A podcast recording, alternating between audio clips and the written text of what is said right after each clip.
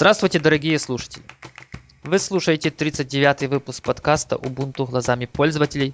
И я представляю своего постоянного собеседника Романа. Роман, привет. Привет, а я с большим удовольствием представляю свою тезку, моего собеседника, также Романа. Привет. Как некоторые из вас успели заметить, на прошлой неделе не было выпуска. Причиной э, тому банально просто не было тем. Ни одной темы. Поверить даже сложно ни одной достойной темы для обсуждения. Очевидно, весь интернет занимался рассматриванием и облизыванием нового iPad. Ну а к текущему моменту немного новостей все-таки набралось, и мы с Романом готовы их вам рассказать и обсудить. И первая новость касается миф Ubuntu. Если кратко, то миф Ubuntu теперь будет выходить только по праздникам. То есть каждых два года и ни в коем случае не чаще. Э, таким образом, очевидно, разработчики хотят выделить себе побольше свободного времени и заняться, использовать это время для тестирования своего продукта, ну или для каких-то других целей. И стоит заметить, хотя дистрибутив будет выходить реже, а выходить он будет только, точнее, каждых два года, то есть только LTS-ные версии – но все-таки, хотя выходить будет реже, но новые пакеты будут доступны из репозитария. Так что обновления пойдут как для в репозитариях Ubuntu, так и в репозитариях MIF Ubuntu. Роман, ты будешь скучать за MIF Ubuntu, за тем, что он будет реже выходить? Э, лично я скучать не буду, так как не пользуюсь данной э, веткой дистрибутива, но хочу высказать свое мнение. Как мне кажется, это положительный шаг все-таки Мифбунту он устанавливается на, э, скажем так, на медиа-системы, э, на, допустим, если вы хотите превратить свой компьютер в какой-то медиа-центр, то здесь э, главная стабильность. А LTS-версии, как известно, они ценятся своей стабильностью. И мне кажется, это очень хорошая новость. Ну а я еще с точки зрения интерфейса. Вот, Роман, если честно, то видимых, ну я говорю об элементах дизайна или управления, вот видимых изменений в дистрибутиве, то есть от дистрибутива до дистрибутива я почти не наблюдаю. То есть уже несколько вот прошло вот э, новых дистрибутивов, а все как оно, как выглядело, так и оно и есть. Ну, версии немного поновее, то есть внутри что-то там изменили, ошибки исправили и все. Так что мне кажется, выпуск вот таких шестимесячных релизов, вот точнее отказ от этого выпуска, он, мне кажется, вполне оправдан. Думаю, за два года хотя бы что-то там изменится, хоть какая-то иконочка. А хотя, знаешь, с другой стороны, может быть, тут проблема из-за появления Ubuntu TV. Хотя Ubuntu TV еще и сырой, но... Ну, согласись, что выглядит он явно получше. Ну, я имею в виду интерфейс и даже саму настройку. Потому что я помню дебри миф Ubuntu, то меня охватывает дрожь от этих воспоминаний. Да, возможно, ты прав, э, так как миф Ubuntu довольно-таки сложна в настройке. Э, то есть нужно сделать кучу телодвижений, прежде чем у вас э, все заработало красиво. И... и потом не забыть сохранить конфигурацию. Это точно. Также, судя по этой теме, на самом деле разработкой Ubuntu занимается не так много людей, и у них просто физически не хватает времени э, поддерживать, скажем так, все ну, в нормальном, в актуальном состоянии, поэтому они приняли решение э, выпускать только LTS-версии. Ну, может, оно и так, хотя следует заметить, что э, надо различать эти продукты MIF Ubuntu и MIF TV. MIF Ubuntu, он основан на MIF TV, то есть, грубо говоря, скрещивает Ubuntu и MIF TV. Вот такая ситуация. И мне кажется, пока разработчики именно MIF Ubuntu что-то не сделают новое, то оно и не появится в MIF Ubuntu. Ну да, возможно, ты прав. Э, ну, в целом, вообще в целом, высказывая свое мнение, я считаю, что тенденция, она хорошая. Все-таки тот, кто пользуется Ubuntu, он будет, в принципе, рад. Э, пакеты новые выходить будут, а версия будет, скажем так, стабильная. Ну, это можно поспорить. Иногда такие обновления в LT, к LTS дистрибутивам выходят, что системы падают. Но это уже такое. В частности. Роман, а это уже я к следующей теме перейду. Ну, а предыдущий роман там что-то еще больше рассказывать, мне кажется, смысла нет. Ну, можно пожелать проекту успехов и надеяться, что интерфейс будет развиваться как-то ближе к пользователю. Хотя последнее, опять же, зависит не от, раз... от разработчиков именно MIF TV, а не MIF Ubuntu. Так что все-таки давай следующую тему. И, Роман, ты помнишь утилитку MyUnity? Да, была такая версия, я, помнится, в версии 0.1 пытался ей как-то пользоваться. Ну так я напомню тем, кто не знает, что за зверь и с чем его едят. Это утилитка, утилита, предназначена для быстрого и удобного изменения некоторых настроек Unity. Настроек Unity. Я даже один раз ею воспользовался, так что это только повышает ее ценность. И я уже наблюдаю третью версию интерфейса программы. То есть я видел и первую, и вторую, и вот в данный момент третью. А разработчики шагают дальше и предлагают уже в следующей, уже четвертой версии визуальный стиль конфигурирования взамен, взамен традиционного, что ли. Под традиционным стилем я поднимаю, понимаю стиль, то есть дизайн программы, когда у вас есть какие-то кнопочки, ползунки, э, чекбоксы, ну и другие похожие на них элементы интерфейса.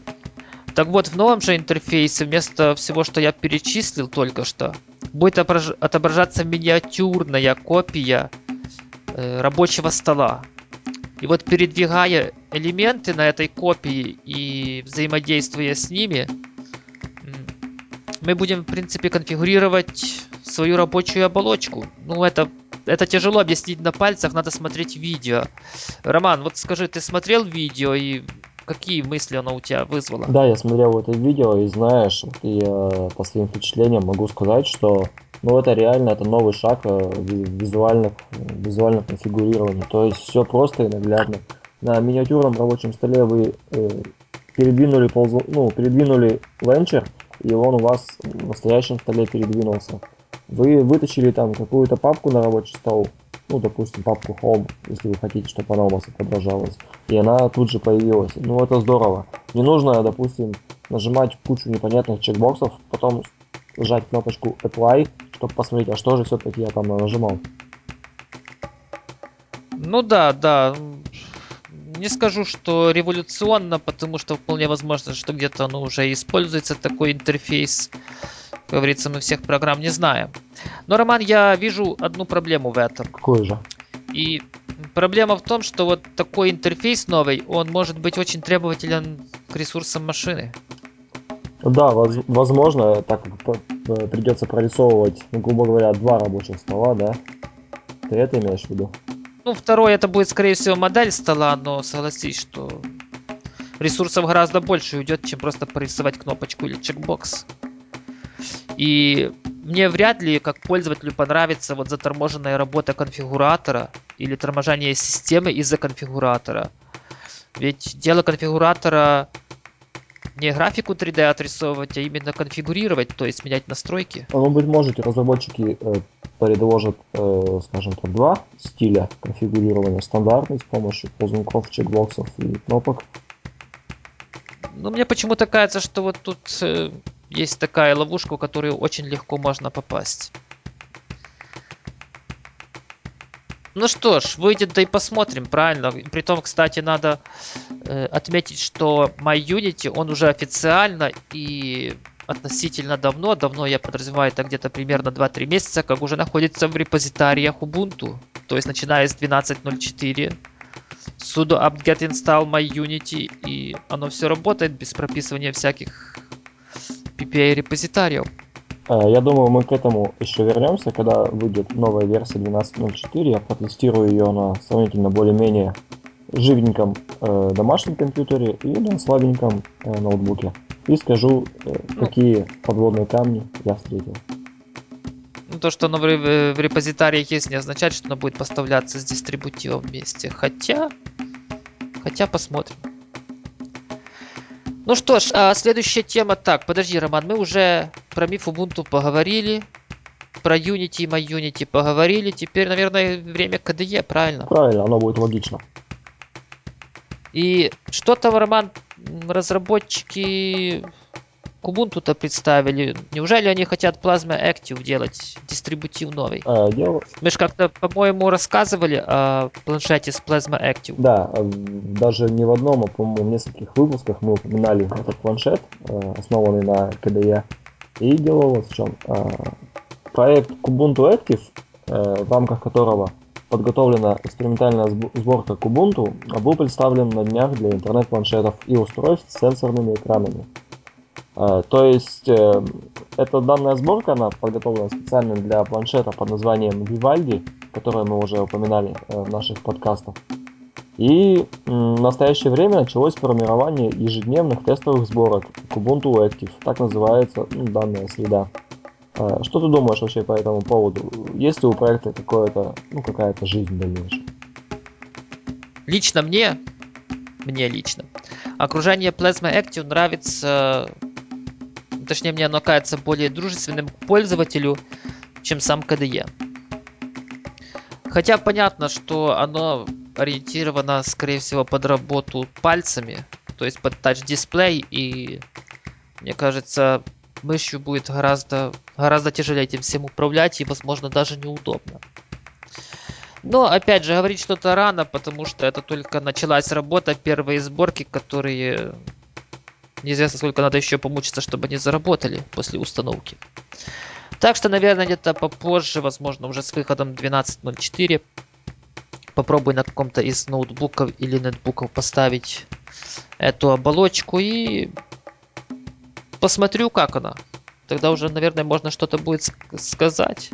Понятно, что это какой-то эксперимент с их стороны, и мне кажется, у него есть шансы в этого эксперимента получить именно положительные результаты, то есть прижиться у пользователей. Возможно, даже у меня.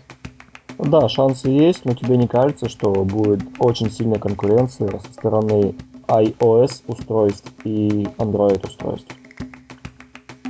Ну, I, iOS идет по какому-то своему пути.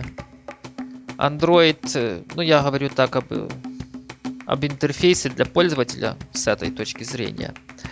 Android мне вот почему-то кажется тут в роли догоняющего пока что. Хотя, наверное, я чувствую, многие поспорят с этим. Ну, я высказываю свою точку зрения.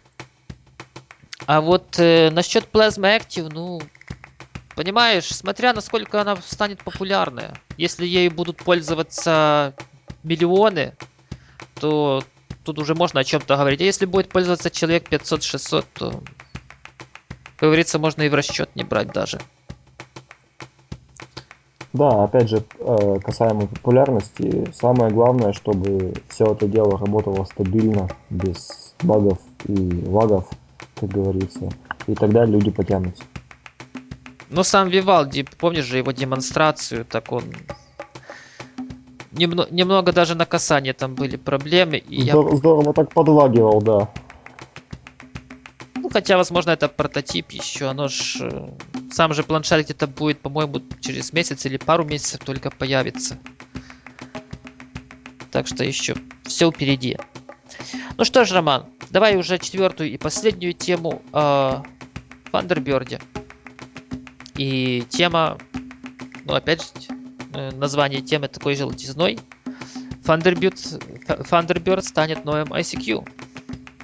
А суть в принципе в том, что почтовый клиент, вот задумайтесь, почтовый клиент теперь будет также и клиентом для мгновенных сообщений.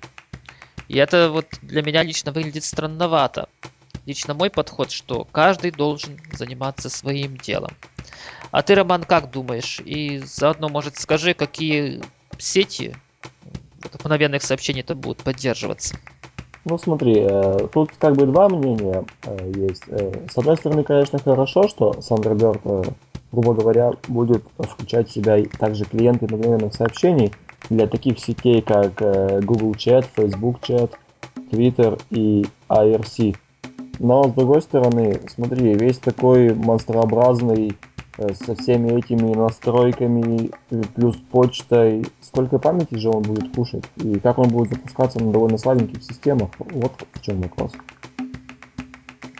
Ну, это уже да, да, да. Это действительно каждый новый, эм, новый плагин, новая функция, это, это все ваши, в принципе, ресурсы. Хотя, с другой стороны, если покупать новые ноутбуки, так уже, по-моему, меньше, чем 4 гигабайта оперативной памяти и не продают ноутбуки. Ну да, но не будем забывать, что у пользователей есть и старые ПК, старые ноутбуки, которые Ну, таких уже, по мнению маркетологов, пора выбросить. Три года попользовался ноутбуками, выбросил, пошел купил новый. Да, тут может быть и правильно. Но с одной стороны, конечно, удобно, когда э, все, что связано с общением, да, вот, э, в одной программе, тебе не нужно открывать, допустим, одну программу для Фейсбука, там, чата, одну программу для... Ну, понимаешь, с, с одной стороны, да, но с другой стороны, электронная почта это свой уровень общения, он, скажем так, более деловой, что ли. А второй уровень общения, вот это именно, скажем, такое легкое, дружеское, что ли, общение, вот именно через IM. И мне вот, э, ну, это будет фантазия, очень хочется, чтобы появился какой-то IM клиент, у которого была бы поддержка скайпа. Э, хотя бы чата скайпа. Да, слушай, вот это было бы очень хорошо. Согласись, что Skype, в принципе, ну если отбросить вот голосовые и видеофункции, вот довольно неплохой IM клиент, хотя там с негарантированной доставкой сообщений и прочими прелестями. И, кстати, он от Microsoft, но вот пользуется народ и, и что тут скрывать, я сам Да, пользуюсь. причем активно пользуются и довольно популярный такой. Ну, я так смотрю, народ из ICQ перепрыгивает в Skype. Точнее, уже давно начал перепрыгивать.